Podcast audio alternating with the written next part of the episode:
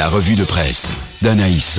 On revient sur une question qui brûle beaucoup de lèvres en ce moment. Comment expliquer la hausse des hospitalisations chez les patients vaccinés contre le Covid? Eh bien, c'est la Croix qui pose la question et donne évidemment un élément de réponse. Ceux dont la dernière dose remonte à plus de 6 mois risquent de développer une forme grave de la maladie et donc d'arriver à l'hôpital une fois contaminés.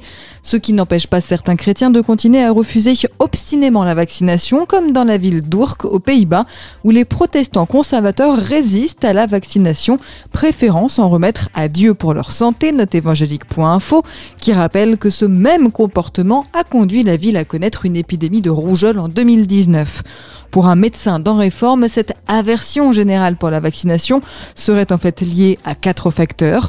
La peur des effets secondaires, l'isolement d'Ourk, la désinformation et une population jeune. Pourtant, le vaccin permettrait malgré tout de limiter un certain nombre de formes graves.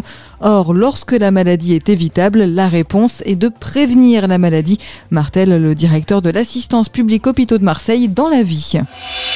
On reste dans le domaine de la santé puisqu'on parle d'euthanasie. Le sujet refait parler de lui après son autorisation pour la première fois en Italie. Officiellement, la Croix parle d'un suicide assisté, mais il s'agit bien là d'euthanasie, autorisée après 14 mois de bataille juridique, précise évangélique.info.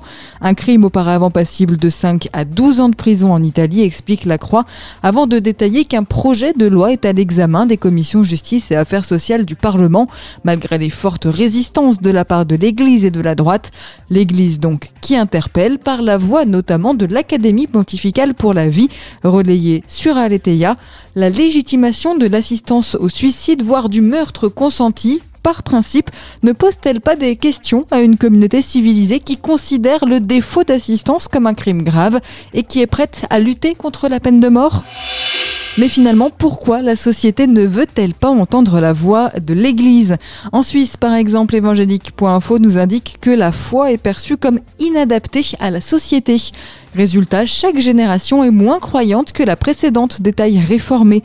Pourtant, en France, les évangéliques sont appelés à s'assumer au travail, titre La Croix pour son reportage en début de semaine au Centre évangélique 2021 à Paris.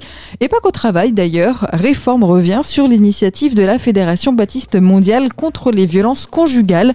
Objectif, se lever face à la violence et rappeler que la violence d'un genre à l'encontre de l'autre est étrangère au cœur de Dieu et de son plan pour la création.